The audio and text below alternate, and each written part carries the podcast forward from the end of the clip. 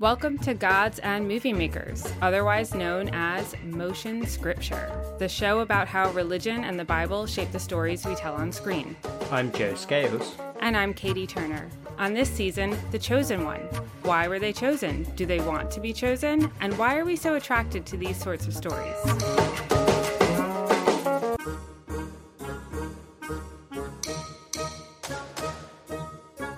We're joined today by Matt Page to talk about The Last Temptation of Christ.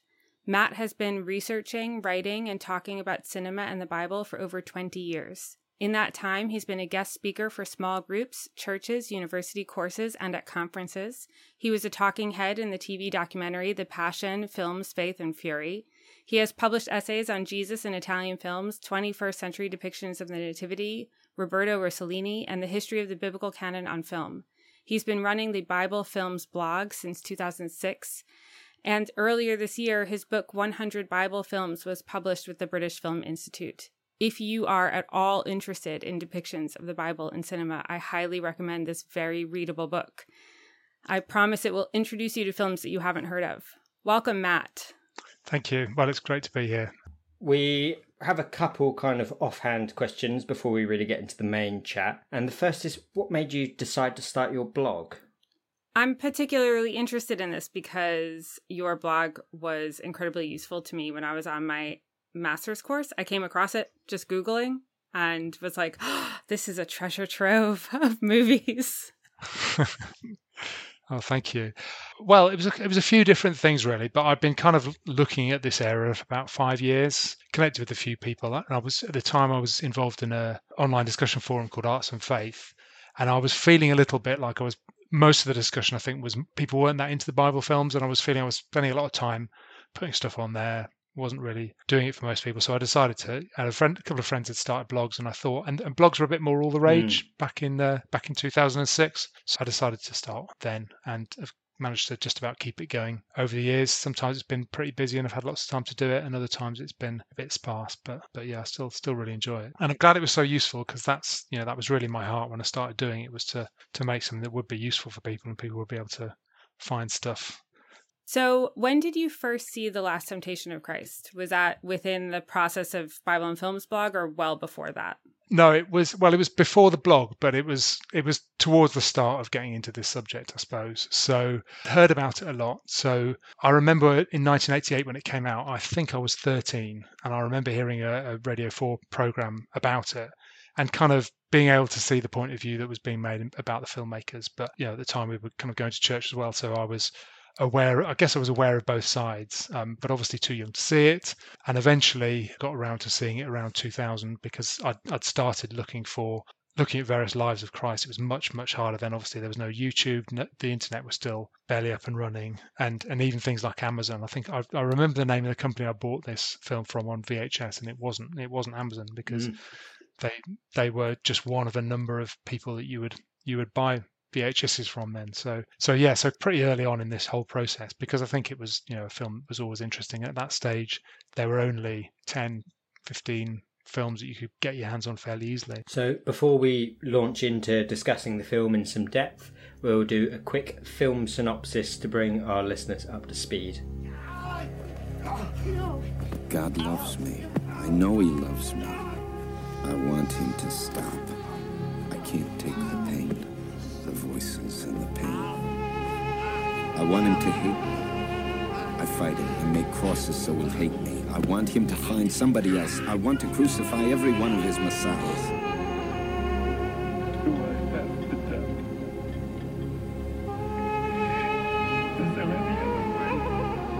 The Last Temptation of Christ is a 1988 film directed by Martin Scorsese Based on Nikos Kazantzakis' book of the same name, the film likewise generated some controversy around its portrayal of Jesus, as we see him unsure of himself and his purpose. The film takes seriously the question what if Jesus doubted who he was or what his role was meant to be? The story follows his ministry in a way that often departs from the narrative of the canonical Gospels. At his final moment on the cross, the doubt creeps back and he is tempted one last time. The story itself has some interesting things to say about the nature of chosen ones. Between this and Harry Potter, talking to snakes might be a sign that your destiny has arrived. The Last Temptation of Christ is fairly different from your standard Jesus film, I would say. Don't get a nativity, we don't get a resurrection, we don't have a trial before the high priest, the Virgin Mary hardly features at all. Scorsese opens the film with Kazantzakis' opening lines from his own book, and I'm just going to read that line for our listeners. The dual substance of Christ, the yearning, so human, so superhuman, of man to attain to God, or more exactly, to return to God and identify himself with Him, has always been a deep, inscrutable mystery to me. So, the idea being addressed here in this quote is that of the hypostatic union, which is the basic Christian principle that Christ's nature is made up of two substances. He is both fully man and fully God. What is Scorsese doing with this idea in his film? Well, I mean, it's interesting to to try and work out what he he actually thinks that is, because you know I, I kind of aware of you know theologically and kind of I guess Christian history of the idea of God, uh, Jesus being fully God and fully man, but that's not necessarily the way that Scorsese sees it. And you know, I, I still wonder about what when he says those words, when he puts them on the screen, what's he actually thinking, and what is his his understanding of Jesus and who and who he is? Because it's that that kind of idea of the fully God, fully man, uh, dual nature is is not an easy concept to get your head around. I think people often think it's half and half, which uh, is not, I, I guess, Christian orthodoxy, but it's it's a version that makes a bit more sense to people. But I'm still not entirely sure when I watch the film that that's necessarily what he's about. I think he's almost that more that thing that Paul says about you know what I wanted to do, I found it hard to do, and and that and that thing of you know the battle between doing the right thing, knowing what the right thing is, and actually being able to do it, and the, the kind of I mean coming back to the theme of the chosen one, hearing a call on on your life um, that you don't you, you don't want to do, and trying to kind of battle between the spirit and the flesh, I suppose, in that way. There's almost like a, a real lack of divine action throughout the film. So you get Satan popping up a lot, or some devil or some tempting figure, but there's not really any divine.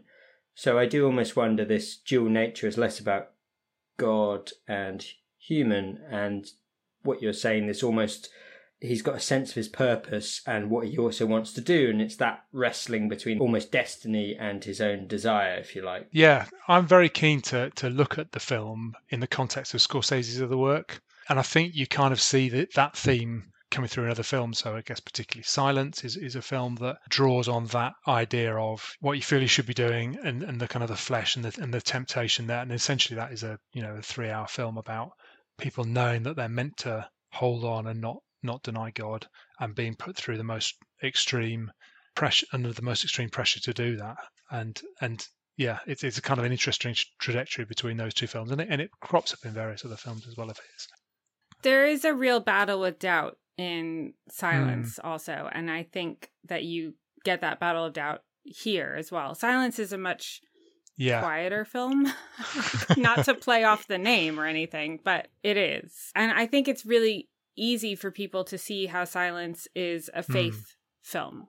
But people really struggled in the run up to The Last Temptation being released. And part of the reason Scorsese included that text from the book was in order to really establish right away that he was not making a strictly mm. gospel film. And they even added a further disclaimer the film is not based on the Gospels, but upon the fictional exploration of the eternal spiritual conflict.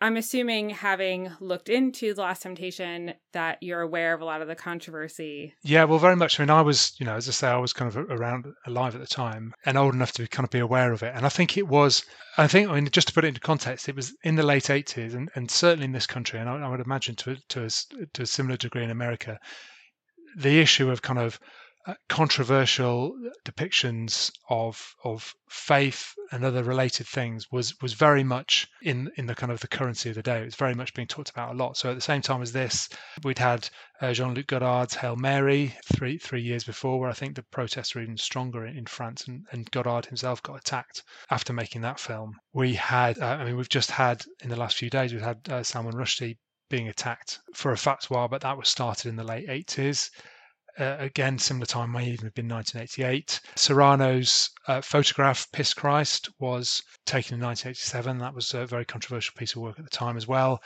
There was another film called Visions of Ecstasy, which was kind of a short uh, avant garde film that depicted, I think it's St. Teresa, kind of having a kind of sexual fantasy involving the, the cross and, and, Jesus on the cross.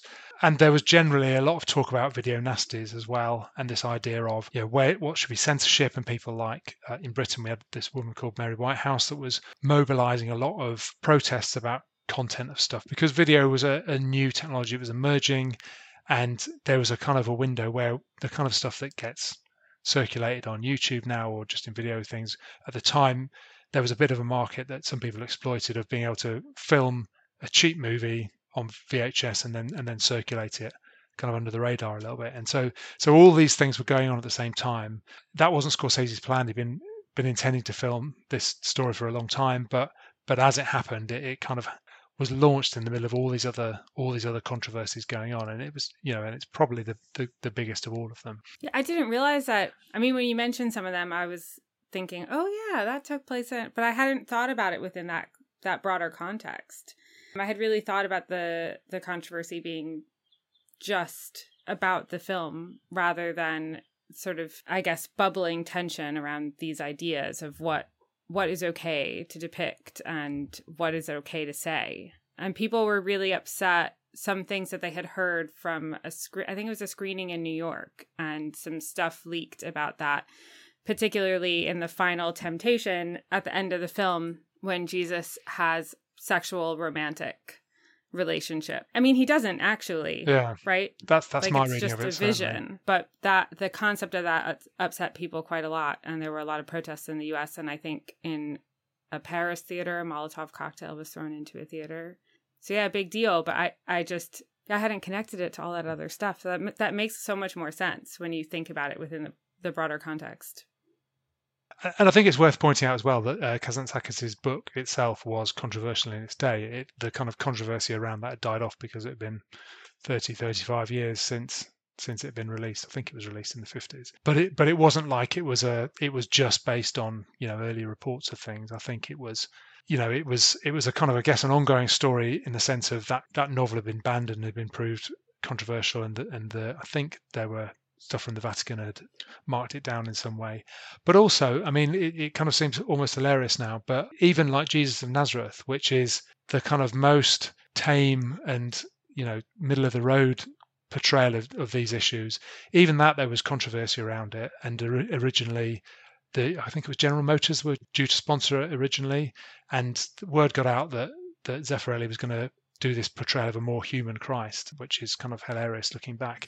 And because of that, there was a bit of a bit of a hoo ha, and certain groups protested, and General Motors decided they weren't going to sponsor it and pulled the pulled the plug on the funding. So it, it was a kind of time when these things were regularly regularly contested, and obviously, you know, Life of Brian a couple of years after that as well. So watching it now in 2022, I find it slightly fascinating that this comes across as quite a pious film. mm, in some of its themes and the ideas it's trying to wrestle with, it doesn't feel like some of the examples are deliberately antagonistic or trying to do something that attacks a tenet of Christianity or certain elements. So there's there's something slightly jarring to think about why this generated con- controversy, but I think you've really nicely illustrated that even dealing with Jesus on screen was this kind of thing, and it's not surprising that this film perhaps also caught that, even if it's not Piss Christ is the one that comes mm. to hmm. mind. A very similar time. Yeah, it's surprisingly conservative theologically. I think when you when you if you take the imagery out of it and assuming that you do read the ending as a temptation or as a you know something that's going on in Jesus' mind as he's as he's dying, which is is you know how I certainly how I would read it, but I know not everyone does read it that way. Then it's you know it's it's very it's very conservative. Jesus hears God's call in his life. He starts his ministry. He meets with John the Baptist. He you know performs miracles, does teaching, gets betrayed by Judas, gets crucified, dies on the cross, and then I think I would say there is a resurrection. I'd say that kind of cinematic ending does that in a, as a way of doing that. Mm. Now that's a much more conservative portrayal of the story than a year later, Jesus Montreal, which was was kind of praised by a lot of a lot of church groups and was much better, you know, much better received, even though essentially it kind of has a much more controversial take on Jesus and, and essentially, you know, denies the resurrection out, outright. So it, it's kind of interesting. I, you know, I find that really interesting, and I think I mentioned Godard's film already a few years before. I mean, that's even more conservative. In, again, imagery less so, but in terms of the story it's telling, but that that had was you know the protests were even stronger in some ways for that. So so yeah, so it's always seemed strange to me that. Hmm. Yeah, I think one of the things I enjoy about it so much, and and to me as not a Christian, but somebody who has studied and understands Christianity, I think fairly well, is that if you drill down to the concept that Christianity is based on, that this person is fully human and fully divine, mm. what that means what that must be to experience that, to have that tension within oneself. It is fascinating that it hasn't been explored more, mm. that we have focused so much on God and so little on the humanity. But in this film, we get so much of the humanity. So we see a lot of things that we don't usually see in depictions of Jesus. So we see character development. Yeah. We never see character development in depictions of Jesus. And I think that's really, from my point of view, beautifully signposted through costume change that he experiences and his hair grows mm. and he he becomes the sort of iconographic Christ as he's coming to terms with himself. But we also see lovely other bits of his humanity. He dances yeah. at the wedding of Cana, like this free, he's just seems free to dance. And he also has sexual desire um, as all humans do. Is there any bit of that portrayal of the humanness of jesus that really speaks to you or really strikes you? I mean, the first time I watched the film, I, I was kind of aware of quite a lot of the story and how it works and, and the kind of the sexual content. And I think I kind of, you know, had a rough view on, on how I felt about that. But what really struck me was, and it took me quite a while to work out what was happening when I first saw it. Actually, it's not at all from some of the kind of bits I'd read about it before. It wasn't at all, you know, I was quite disorientated trying to work out where we are in the story when it, it mm. starts mm. off. But that that opening, those opening scenes uh, where Jesus is kind of under, you know, hearing the call of God and hearing that he is he's going to be the chosen one and is trying to deal with that. And the idea of that being, I guess, being a terrible thing goes to quite extreme levels to kind of push against that and to and to get and to get away from that and and the book brings this this out a bit more but that was what really struck me because i think i mean there have been different views through church history about what when what jesus' self-knowledge was and i mean you you know the the artworks better than I do, Katie. But I'm aware of certain artworks where you kind of see Jesus the child with a vision of the whole universe.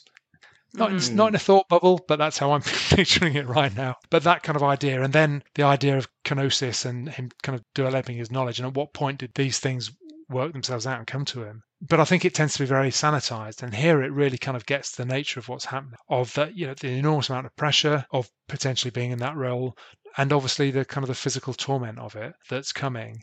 And that was the thing that really struck me: the fact that you know actually this was would have been a very yeah a very grave grave's not quite the right word, but you know what I mean? Just the kind of the impact of okay, this is who you are and this is what what you're going to do, or just kind of hearing that call, which you know at some point it would have emerged if you follow the the kind of gospel's accounts of things. Then yeah, that would mess your head up. and and even in the film, it, it's kind of it's gradually emerged. And I think, again, one of the things that's interesting about the film is Jesus doesn't really know what he's doing.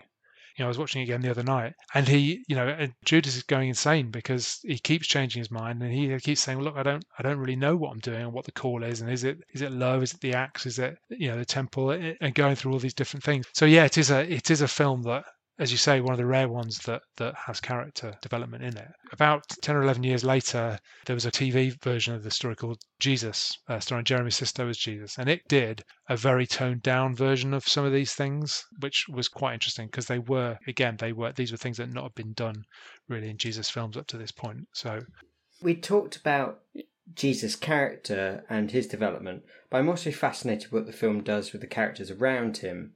So on the plus side, Judas is a major figure and has quite a lot to do in that role. And you'd mentioned in the brief summary that Judas kind of betrays him, but it's fascinating that Judas is doesn't want that to happen in some ways and has to be talked into it. So we've got on the one hand Judas is really brought in and given quite an interesting role, and then Mary is also. I I wish they'd done more with Mary the mother because she's very peripheral, and they do have Yeah. the great scene of him kind of just say I don't know you, but there's nothing really for her to do, and I kind of building around the world around Jesus and the characters around him in the film. I think also situates him in the same way, much more in this humanizing narrative. And also, I think in discussions with Katie, we thought, well, this film really exemplifies his chosenness Yeah. in that sense and how people play off him. But are there any key moments that you think might speak to that? I think the relationship with Judas is is really interesting. Actually, It- I mean, essentially, it's a recurring role in Scorsese's films, the buddy role, and so you can think of the brother in Raging Bull and various other films of his that there is this kind of special buddy role, often played by Keitel, Mean Streets again, and this is very much that role that it's a kind of sparring person. There's a close relationship between the two, and I think not want to go too far down this line, but as well, you get there's quite often in Scorsese's films this sense of the tension between the buddy and the wider group of male friends and the female love interest, essentially. So, Wolf of Wall Street is a more recent one that people may have, may have seen a bit more. You've very much got the idea of the tension coming in of uh, Margot Robbie's character comes in and potentially displacing, and eventually she gets kind of shoved out by the male relationships in that film. And so it's it, it's not necessarily that surprising that Mary Magdalene, after Jesus has quote unquote saved her, goes away really until the temptation scene, and similarly that the mother uh, of Jesus isn't there as those male relationships develop, and particularly the, the dominant one with Judas.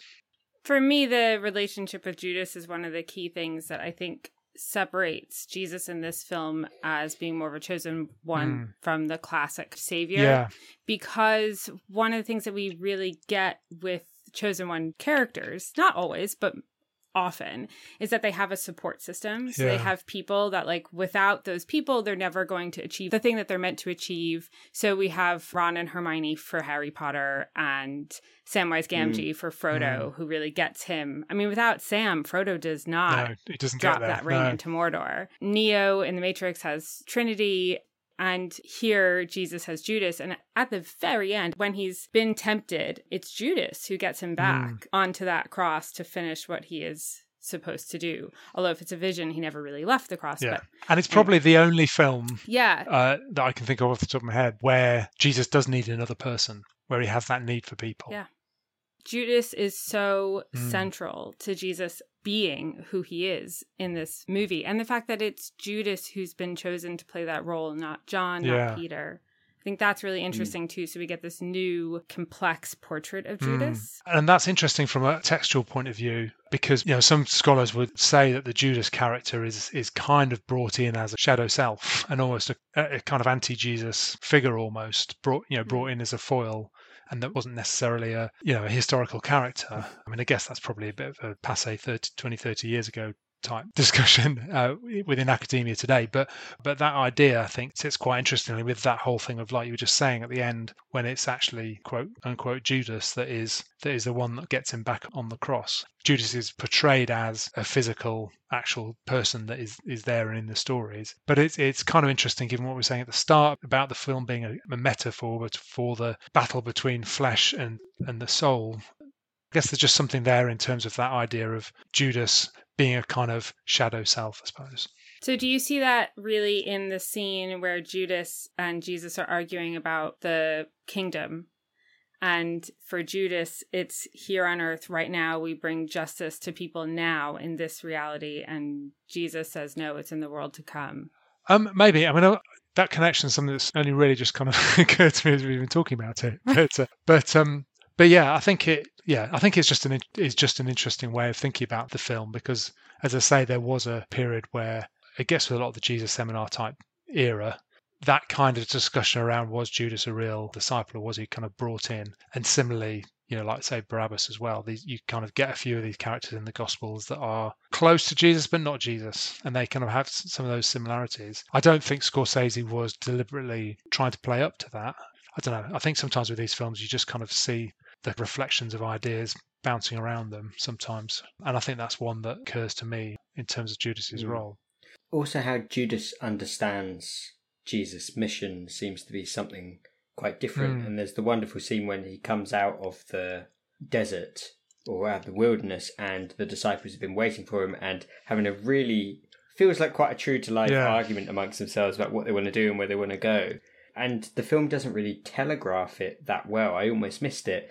But you have a couple different representations of what Jesus holds in his hand. So in one, they see him pulling his heart out, and Judas is watching him Yeah. and he's got an axe. I think it recalls some earlier scenes that Judas has kind of talked about this axe and some of John's message. So there's this really Yeah. shifting image of who Jesus is, not just in his own eyes, but also in the eyes of other characters in the film. And Paul goes so far as to say, You don't Hmm. matter. They all see in him what they want to see in him. They're projecting. And I think that's, That's what you get the argument between them before he comes out of the wilderness. So I thought that was a really wonderful exploration of what belief Mm. is.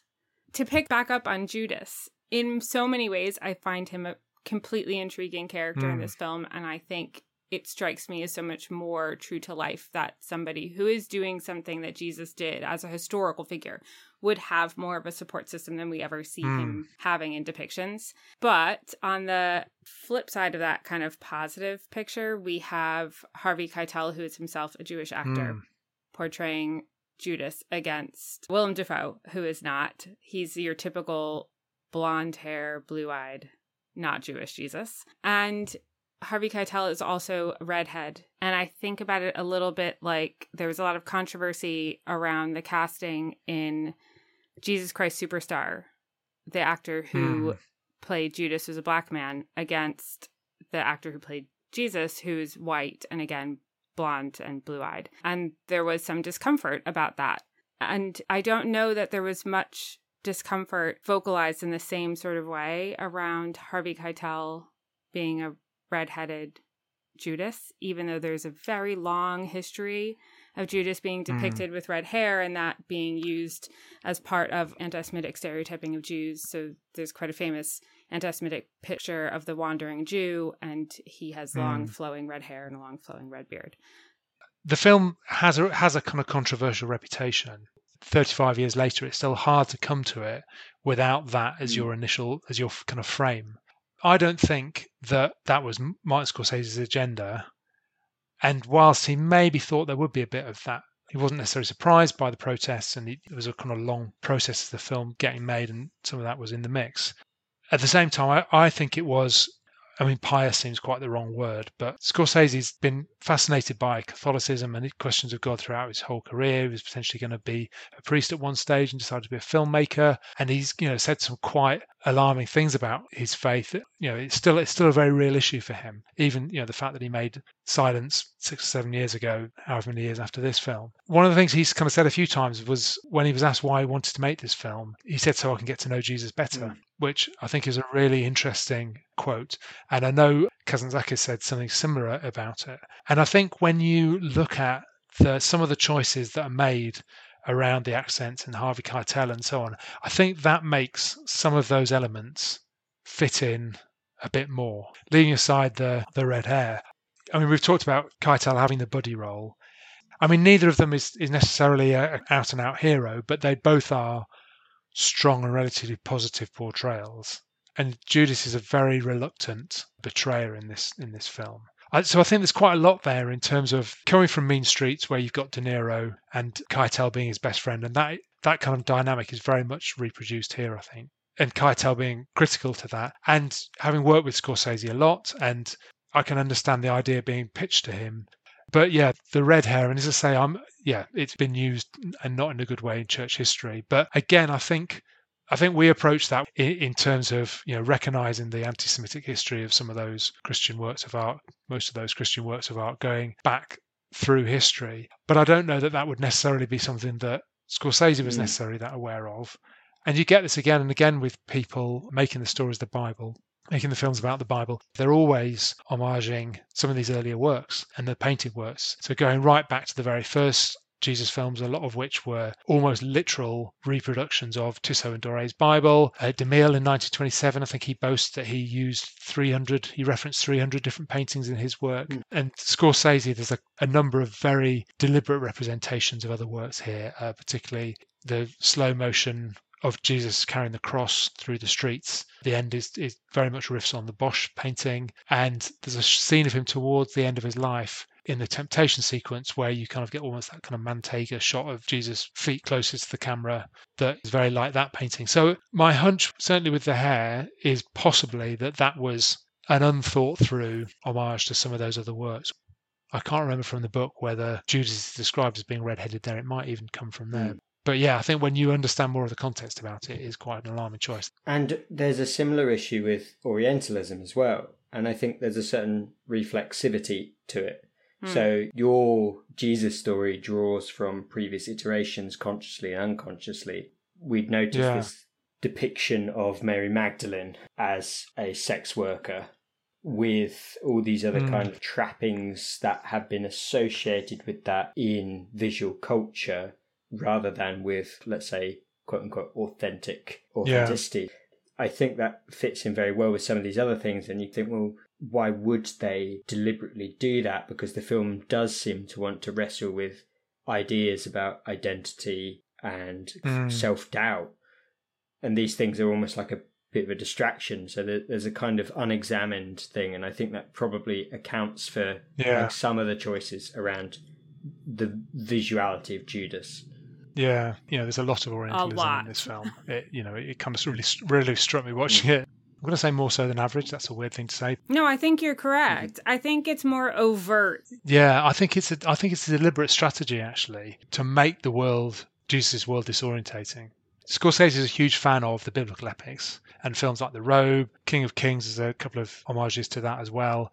Greatest story ever told as well. And I think in those films, the Orientalism still exists, but the world they're trying to put across is much more, as classically with epics, is much more this idea of people in the past weren't that different from us.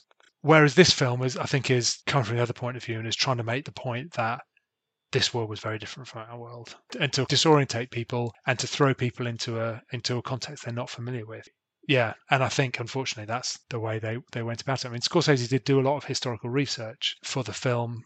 There's a couple of key elements, particularly around the crucifixion. So this is, I think, the first Jesus film to show Jesus naked on the cross, and the position with the nail going through the heel bone. That was a relatively mm-hmm. recent archaeological discovery at the time. I think it'd been about 10 years. But yeah, and so he does try and incorporate those things. But in terms of costume, yeah, the historical element then kind of disappears into a, a more orientalist take on stuff and, and going with vaguely it's the East, you know, in more extreme fashions. So particularly, like say, the wed- wedding at Cana.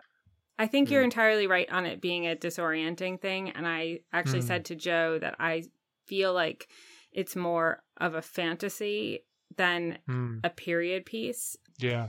in the way that like some of our fantasy stuff is set in the medieval period, but it's not, you know, like Yeah. um it's not medieval Oh, it's just medieval-ish and i think that that's kind of what we're getting with the last temptation and so actually even though the orientalism is much more overt than a lot of other jesus films it almost bothers me a little bit less which is weird because i'm Hmm. very bothered by orientalism Mhm. but i think it's because it's doing that it fits with peter gabriel's soundtrack Yeah. You know, the soundtrack also is like, this isn't a straight period piece. We're going to make it clearly 80s in some places and clearly contemporary in some places and then orchestral in some other places. And, but at the same time, Joe noticed that the Biblical Archaeological Review was Yeah. thanked in the acknowledgments of the credits. Hmm. So they did, like, to your point, that they did their Things research. like the Yeah. nail heel bone, they had a really nice. It was like two seconds of a mikveh, like a ritual immersion bath.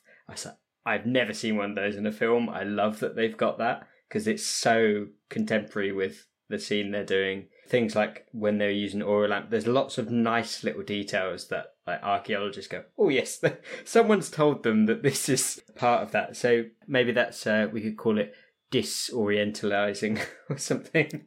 yeah, I mean, you noticed some wax tablets in one scene too. Oh yes, but, yeah, yeah. But yeah, the costumes, no, there's nothing. Hmm. Nothing that nods What about to the Pontius historical. A Pontius Pilate's Bo- costume? Bowie. yeah, Oh, David yes. Bowie. Oh, I lost my mind when I saw that. Oh, I had no idea he was going to be in the film. It was Oh, really? Yeah. Yeah. How about Pontius Pilate? Was he well costumed? Oh, no. He was another interesting character, actually. No, that costume's incorrect. I mean, Okay. it's correct in that he's in a toga.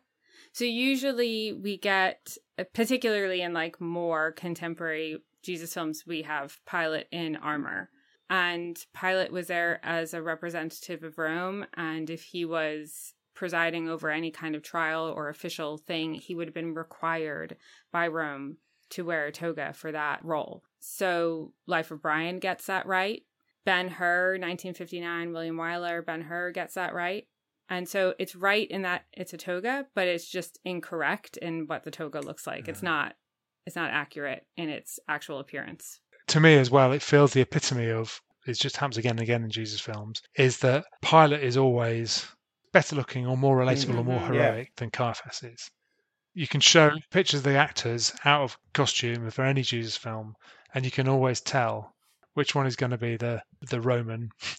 I mean, this you know, this film, you're having an actual pop star against a very, you know, I mean, there's there's literally zero nuancing around I mean, I don't think they're even given names in this. I can't quite remember whether Caiaphas is actually used as a name, but there's a clear Caiaphas and Annas figure. They have the high priest with the breastplate. The chocolates. Yeah, the- My, my wife always calls those the chocolates. yes, and then uh, another priestly figure next to him. Who's wearing tefillin on his head. Yeah, they're not named, but Yeah, they're clearly yeah. who they are. yeah, I mean, it's a particularly bad portrayal of them. Well, not everyone loves David Bowie, but um, yeah, an actual pop, st- an actual pop star. I love David Bowie. So, so yeah, Yeah, I hadn't considered that. it's very much there in Passion of the Christ as well. That you know, th- that's another one where the where the, the gulf is extreme. It's less extreme in some, but it's usually it's usually very very noticeable straight off who is who is the Roman and wants to wash his hands of all this stuff, and who is the, the high priest. Mm. Yeah, mercifully, this movie doesn't show them for very long, and we don't get a trial, and so we don't have to deal with any of any of that No. stuff. That's what I found interesting because you don't have the the trial of the high priests, which is a very sh- reoccurring visual motif. Mm. Uh, a scene that's often recalled, often conflated with the Pharisees as well. Like the Pharisees often, if you ask yeah, people who get put chucked in as well. Yeah, and they they're nothing to do with it. But No. uh, they stop that- chapters ahead. Yes, yeah, they've vanished. It's His- absent from a couple other Jesus films, also. Though Mm. it's not Right. the first one Yeah. to not have No. the trial. I always forget which one it is. Is it Greatest Story Ever Told that it's not in, or King of Kings? One of those two. Uh, I think it's probably King of Kings. Yeah, so- I can't remember off the top of my head. And then I think bit, but King of Kings also- has that very strong, that very strong line around the kind of Rome yeah, thing. that one Um, is the teenage Jesus, right? Yeah, And then I think it's the Jesus film, also the one from the seventies, doesn't have a trial scene. no, oh, I think I'm expecting you Yeah. to remember better than me, Matt. So no, I'm sorry, I don't. I, I don't think the uh, the Messiah, the the um, Rossellini one, doesn't have it. I want to ask one question. The Last Temptation of Christ goes for two and a half hours, two hours and 40. If you could cut one thing out to make it shorter, what would you lose? Oh, I mean, it, I yeah, I do think it. I do think it is a bit baggy, to be honest. I mean, I had to cut this a lot of this out in my review in the book, but I think there are there are quite a few bits that don't massively work that well. I'm not a huge fan of the pulling the heart from the chest scene.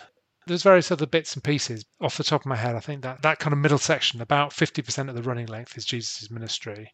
It could have done with a bit more taking out of that section generally. I guess you're you're on the rails at that point with the gospel narrative, so it largely follows them. And the interesting thing are like the tweaks or something Jesus says off the back of like raising Lazarus. So there's like little bits that are interesting in it, but on the whole, you're like, okay, I know what what's happening. watching it the other night, I was much less I was much less conscious of that kind of boredom feeling that I think I've had, you know, experienced in bits of that before. And it's such a funny experience watching it because you kind of go from there's some scenes that I think are brilliant, and you know I, I love the Sermon on the Mount scene. I've used that so many times, and and various other bit, you know, the kind of the dancing bit, and the, there's a meme of the. Uh, Jesus giving cheers, isn't there, at the wedding in Cana, and how it can go quite quickly from a bit that is brilliant. And again, when I first watched this and had only really seen a lot of like stodgy films that had a real energy and a aliveness to it, to then being bits that feel a bit slow and self-indulgent. Matt, it's been so great having you with us today. But before we let you go, we'd love for you to pitch us a pairing.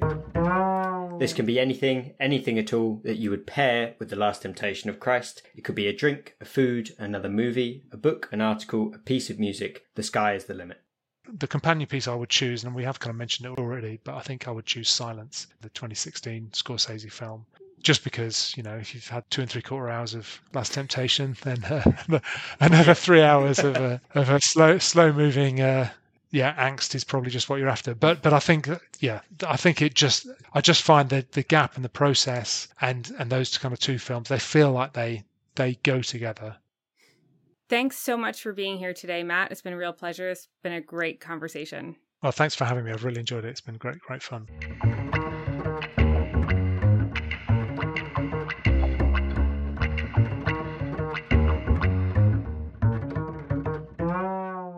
That's our show today. Gods and Movie Makers is researched and produced by us, Joe Scales and Katie Turner, and supported by listeners like you. Our music is by Style the Kid. As always, you can follow us at GodMavPod on Twitter and Instagram. If you've enjoyed what you've heard today, head on over to our website, godsandmoviemakers.com, where you can donate to us or subscribe for additional content. Thanks for listening.